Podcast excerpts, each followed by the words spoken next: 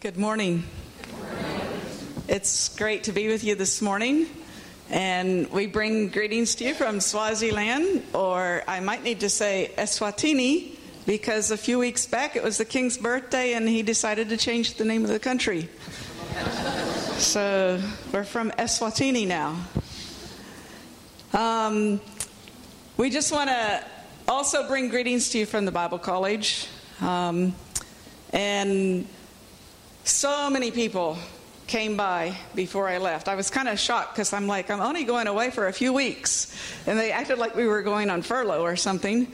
But um, so many people, it was hard for me to even get packed because I was running out of time because all Sunday afternoon we were leaving early Monday morning and all Sunday afternoon it was just one person after the other and they would say please greet everybody please greet Hyde Wesleyan Church um, please greet anybody we know, all of that. So we bring you greetings from the people there in Swaziland. And we also want to thank you for your prayers. I know that last Sunday that you all had special prayer for me because I was just really, really not well. And um, I, I want to say that it was Sunday afternoon. Like right now, it's um, it's what going on five o'clock in the after in the evening in Swaziland, and it was during this time that I started just getting relief from the pain that I was having. And um, I know that a lot of people were praying for me. And um, we left early Monday morning, and as we were driving to Johannesburg, my, my head was hurting less and less. And by the time we got to the airport, I felt no pain, and I haven't had pain since. So I just want to praise God for that, and I want to thank you for your prayers.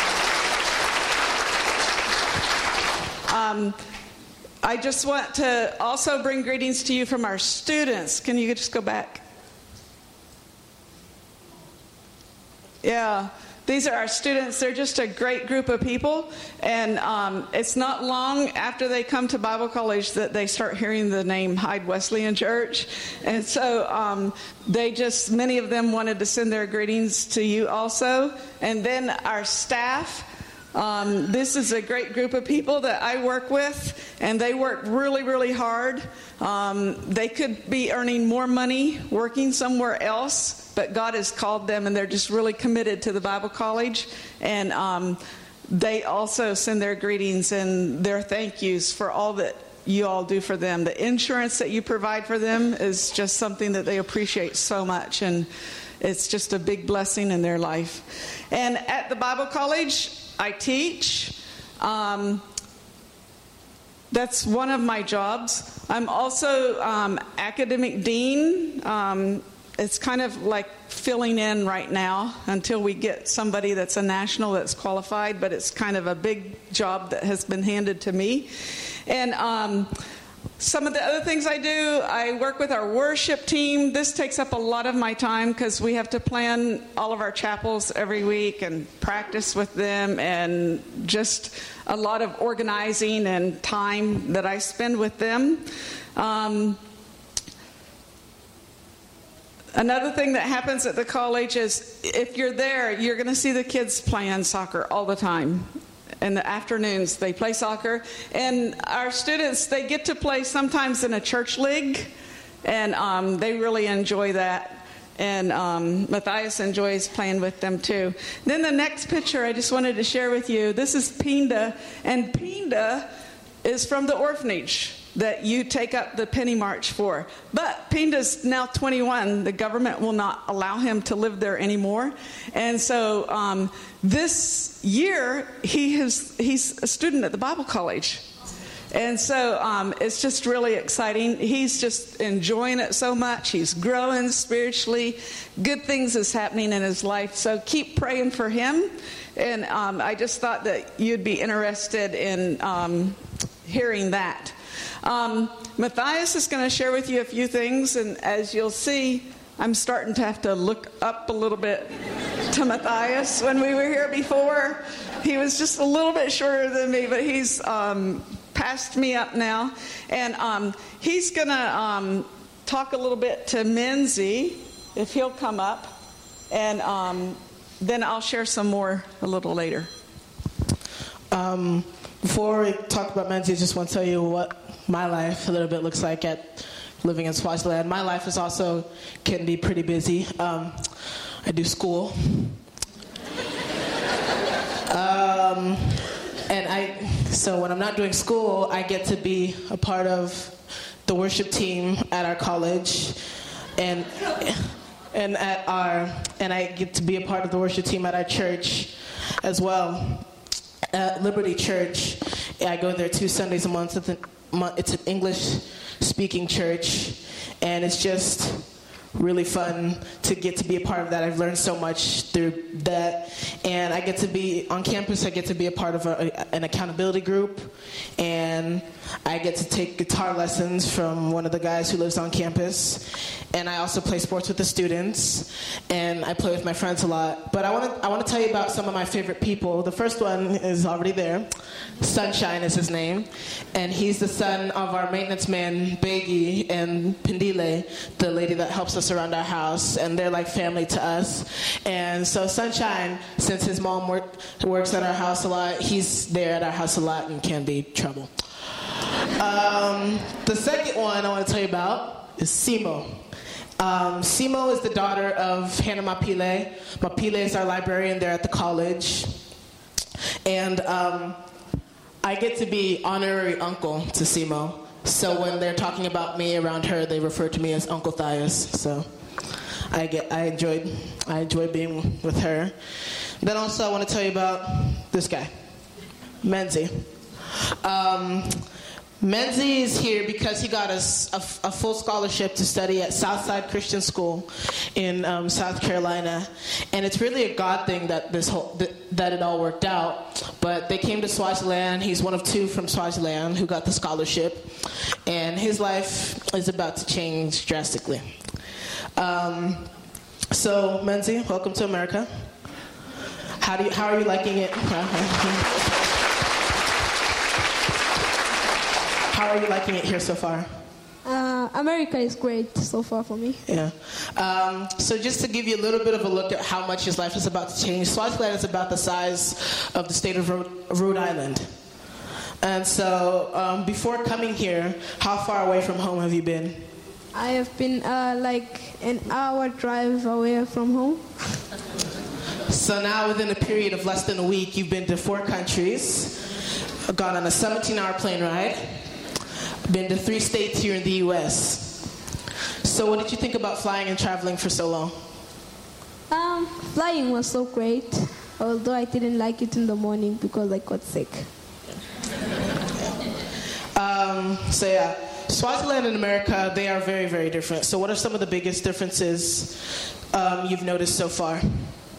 Hmm, America here in Pennsylvania, it's very hot, and it, there are big trees and evergreen. Yeah, everything's green. Um, so we've been to Walmart about four times now. I've go to Walmart. So, how how do you like Walmart? How is it different from stores in Swaziland? Ah, Walmart is really a big shop, but it's good because in Swaziland I would have to go to the grocery shop, then go to the where you get clothes. And Walmart, you just get them all together packed.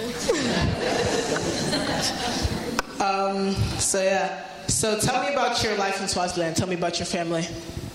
Uh, my family is an extended family. I live with my mom and two oh. sisters. That's my mom. Uh, that's my younger sister Vanessa.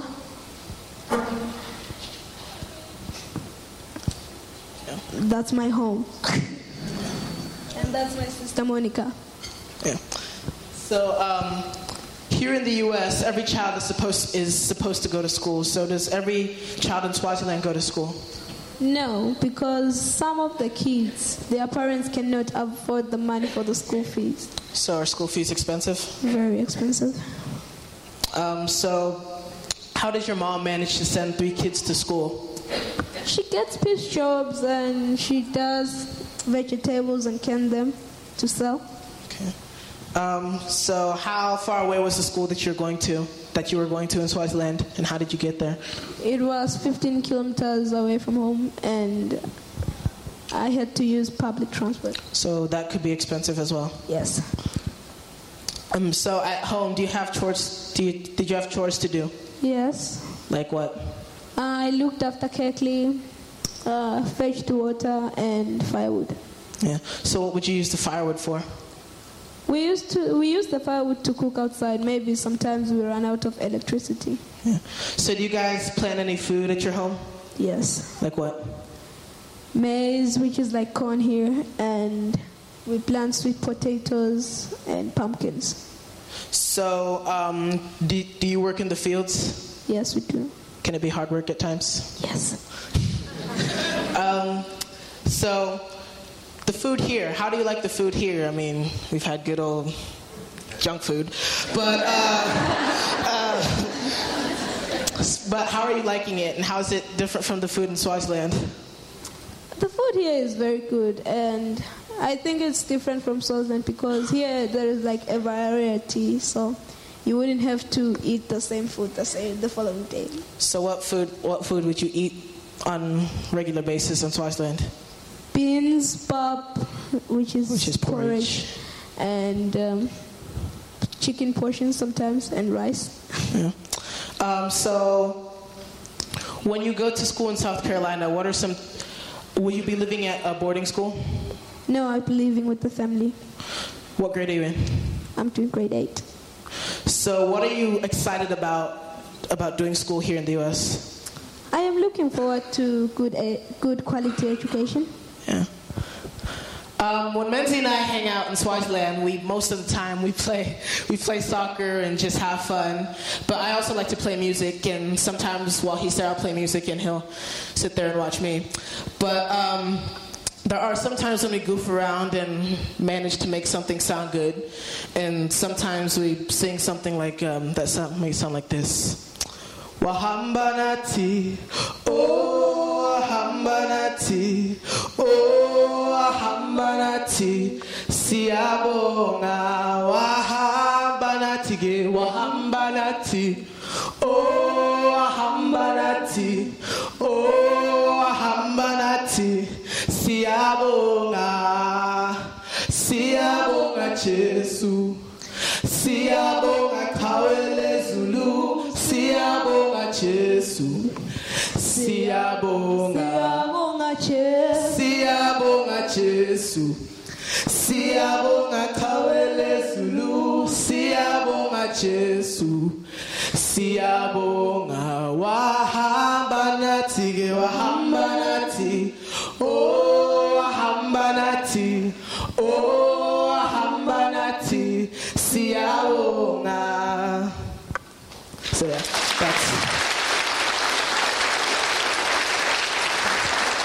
um so yeah we that's stuff we like to do at home. And um, for you guys i would like to ask that as they announced on friday night at 7 p.m. we're going to have a benefit concert because even though Menzi got a full scholarship, it doesn't, it doesn't cover personal expenses like the, the ticket for the flight and um, just different personal items. So we would like to ask you to come and help us raise money for those items, and we want to give you the opportunity to be a part of being of blessing Menzi in that way because this opportunity of studying here is going to be well, it's going to be life changing. So hope to see you there.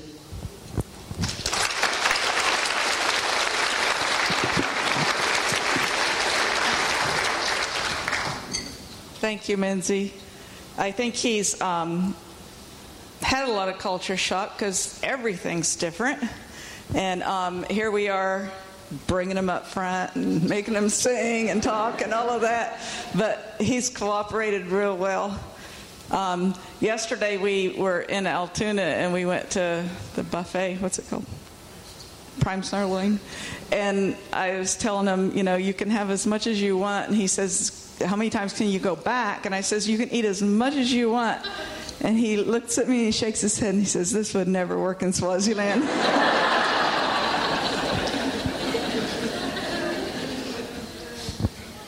Anyway, we just want to share with you a little bit more about what God is doing at Emmanuel Wesleyan Bible College. Um, good things are happening, and we're, we're uh, moving forward, and we're kind of being pushed to move forward because the government. Um, they're making colleges and Bible colleges and that register with them, and they're trying to make sure that people are given good quality education and that, and um, keeping people accountable. And um, so it's forced us to um, do a lot of looking at what we do and how can we do it better. And we're also even starting the process of accreditation, which is a, a long, hard uh, process. But um, God is helping us, and um, we're looking forward as we're um, starting that process. Lots of that work is going to rest on the shoulders of the principal and myself. And so um, I'm not for sure when we're going to get it all done, but we've got to because we're being forced to do it. And so we just would appreciate your prayers in that area also. Um, many of the uh, Africans have the mindset that missionaries come to us and that we're not missionaries. Missionaries come to us. They come from overseas. That's how missions work is done. And there at the Bible College, we believe that that's not true. Yeah, missionaries come to them, but they should also be missionaries taking the gospel further um, than Swaziland to the neighboring countries and even beyond that. Um, we uh, know the scripture, Matthew 28 19. It says, Therefore, go and make disciples of all nations. And we believe that if you're not part of the going, you need to be part of the sending. You need to somehow be a part of that great commission because it's not really an option, it's a command that's been given us that we're to take the gospel to all nations. And um, many people, probably in the U.S. and around the world, um, we don't have a very big worldview. We know what we know right here. And it's the same way in Swaziland. They, their worldview is sometimes small because they don't know what's happening around the world. And um, we are trying to help them to learn what's happening around the world, especially in the areas of missions and um, taking the gospel and ministry and um, the needs of the world.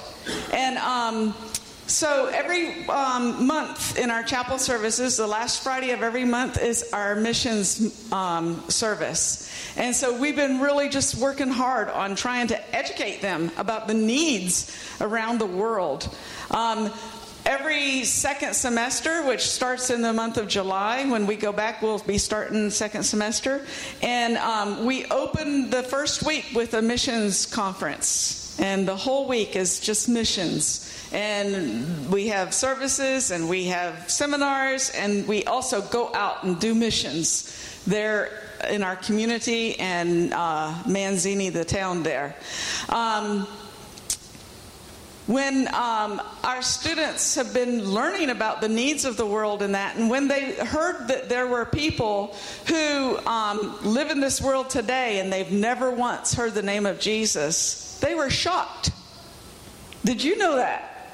Did you know that there's lots of people who have never even heard the name of Jesus. And when our students heard that, their hearts were broken. They were just totally moved um, in a big way. When they learned about unreached people groups, um, this is from the Joshua Project, a definition that they have. It says, a people group among which there is no indigenous community of believing Christians with adequate numbers and resources to evangelize this people group without outside assistance. And mostly what that means is that most, if not all, of the people in that people group have not been reached with the gospel yet. Um, Christ has not been named or preached among them. And among the unreached people groups, they say that there's less than 2% of evangelical Christians. In some places, not even that much. So that means that there's 98% of those people that they don't know about Christ. And lots of times they're not even being reached. Um, most of the places are what they call closed countries. You can't just go in there and say, I'm going to be a missionary. I'm coming in as a missionary. You have to go in kind of like undercover, maybe go in to teach English or to do some other job and then try to be a missionary to those people um, on the side. Um, in those places, if you convert to Christianity, your life could be in danger. Um, you could um, go to prison or even lose your life over it. And so it's very, very hard to reach the people in these places. And when our students were hearing these things, they were shocked. They didn't know that there were places like that in the world.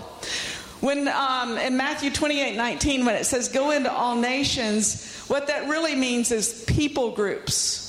Okay, it's not countries, it's people groups. One country can have many, many different people groups. A people group is a group of people who has their own culture, their own language. And um, there's around 11,000 people groups in the world today, and 6,500 of them are unreached. That equals about 2 billion people. 6,500, that's more than half of the people groups are unreached. They're, they're, the gospel, people are maybe trying to go in, but it's very difficult, and many of them, it, it doesn't reach them. They don't hear, they don't know, they don't know who Jesus is.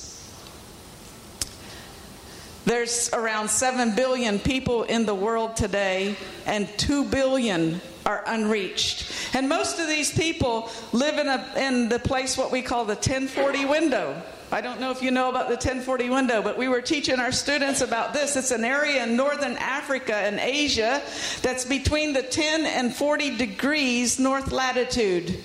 And the people who live in this include the majority of the world's Muslims, Hindus, and Buddhists. And among these people, we have a group that's called unengaged people groups. And um, that, that means that um, there's not even a strategy in place to reach them. They're not even, there's nobody that's really trying to reach those people groups. And out of the 6,500 unreached people groups, 3,000 of them are unengaged. Now, these are smaller ethnic people groups. They're not as big as some. They're smaller, and they're that's why they're they're totally unengaged. Nobody's going there. It's hard. People don't know their language. They don't know much about them, and the gospel's not even nobody is trying to engage them.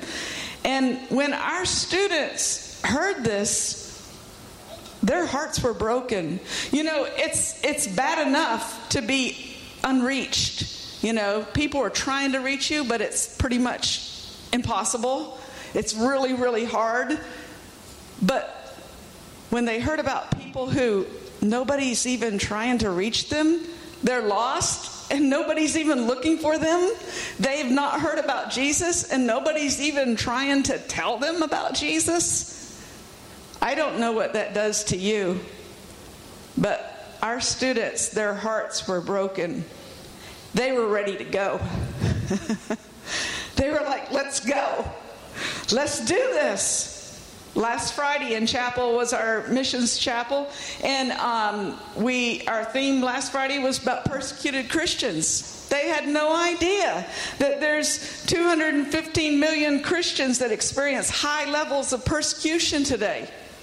They had no idea that every month an average of 255 Christians are martyred for their faith, killed for their faith. Last Friday in our chapel, our students cried when they heard that. And we spent a lot of time in prayer for the persecuted Christians, our brothers and sisters in Christ who are suffering for the sake of the gospel. We should care.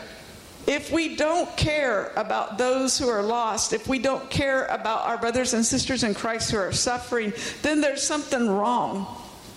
Because you see, missions is what God cares about most. That's why He sent Jesus as the first missionary to this world. And He wants us to care about the things that He cares about. And our students, their hearts were broken. We also took time at the end of chapel last week to write letters to persecuted Christians through the ministry of Open Doors. Each student wrote a letter. I mailed them the other day. And they will go to those Christians that are suffering. Some of them have family members in prison. Some of them have been beaten. Some of them have even lost their family members through death. God is starting to do a deeper work in the hearts of our students. And they want to start um, be taken part in spreading the gospel further than Swaziland. And this is thrilling us when we see that this is what they're wanting to do, that they want to be a part of that. One of our graduates, his name is Mohammed Saeed. He is from Mozambique. And um, he teaches at our Bible college in Mozambique in Xai-Xai. And um, God laid it upon his heart to start a work in Malawi, which is a country that neighbors northern Mozambique. And there's a picture of a new church. It's a new work, a new Wesleyan work. And they, they, um, built this, you know, people carrying the little bricks, brick by brick, and making the bricks. And this is the church that's there now. And when our students heard about it, they wanted to be a part. And so um, we, we do faith promise at EWBC. And um, it's not an easy thing because when they make a faith promise, I can tell you it's 100% faith. Okay? Because sometimes they don't even have money to buy toothpaste or soap.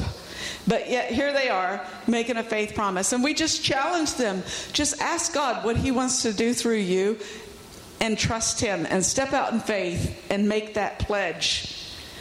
We had set a goal of 10,000 rands, which is just a little under a $1,000 for our campus, our staff and students. And we were hoping that we would reach that goal. And whenever we took up our faith promises, pledges, it came to $21,175. We were just totally blown away. And then, even after that chapel, some of the students went straight to the office, and when they heard the results, they were like, wow, my faith wasn't that big. I need to increase my faith promise. and so they increased it. And then we started, as word started going around that that's what our students were doing to help the work in Malawi, um, we started getting letters and notes and phone calls from some of our graduates. And they says, can we be a part? Can we make a faith promise? And we were like, sure. And so we got almost 4,000 more rands in faith promise from graduates who wanted to be a part. It's just so exciting. Um, I don't know what God is going to be doing, but He wants to do great things, and He's using our students. And um, we need to pray for our students because they're ready to go, but the church in Southern Africa is not ready yet to sin. they're way ahead of the church. And so there's no structure in place to help send them to do the work. And so, um, how do they go? How do we do this? You know, who's going to send us? Who's going to be with us, support us, whatever? That's not in place yet. But God is laying missions upon their hearts, and it just thrills us so much. A handful of our students, after our missions conference last year, last July, they have been feeling that God's calling them to be missionaries. Some of them are really, really excited and they want to go, and some of them are a little bit frightened. They don't even want to speak it because they're afraid. How is it going to happen? How can we do this? I want to tell you about one of our new students this year. His name is Mduduzi, but it means comfort, so I will refer to him as comfort to you. But Comfort, um, his mother is Swazi, his father's Mozambican, but he was born and raised in Swaziland. And um, comes from a good home, a hardworking home. His, his, both of his parents work hard and they've done well in life.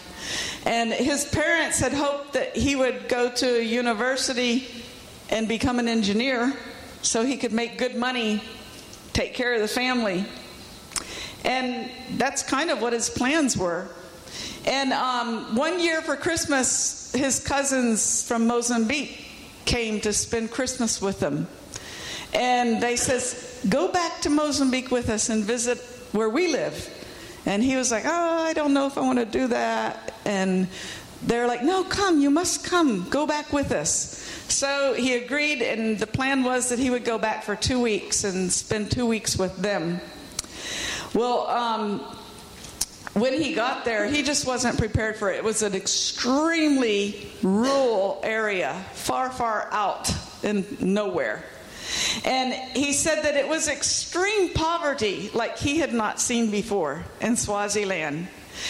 He said that in that little village there was a school that went to fifth grade, and he said nobody in that village had education higher than fifth grade, and lots of them didn't even go that far. He said that there were no clinics, there was lots of sickness, and people that were, were getting no medical help. He said everybody still lived in mud huts. The floor was mud, sticks and mud.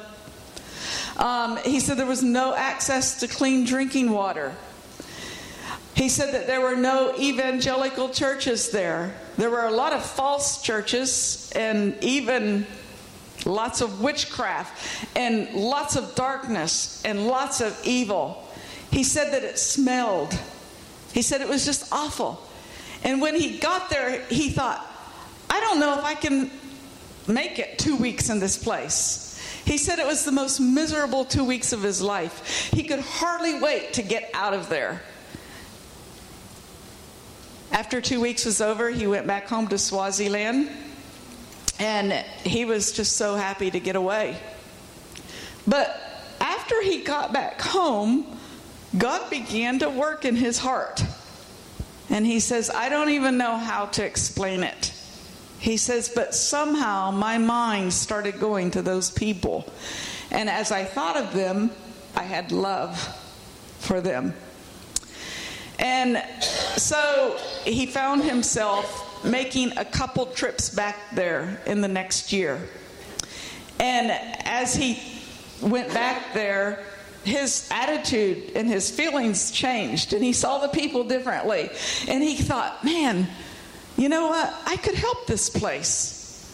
And he said, when he went the first time, he could hardly handle the filth and the dirt in the little hut that he was sleeping in.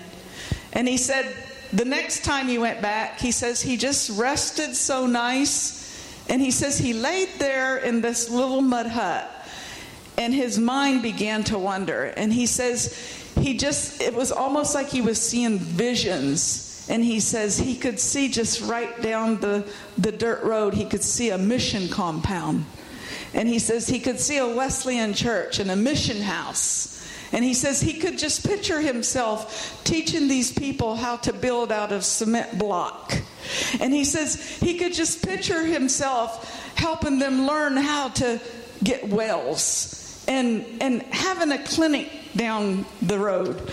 And and he said God just put this upon him and and he got excited and he just knew that God was calling him to this place. now he goes back as often as he can. But he says each time he goes back, he says somehow people, he says, they think I'm a preacher. He says, I'm not a preacher.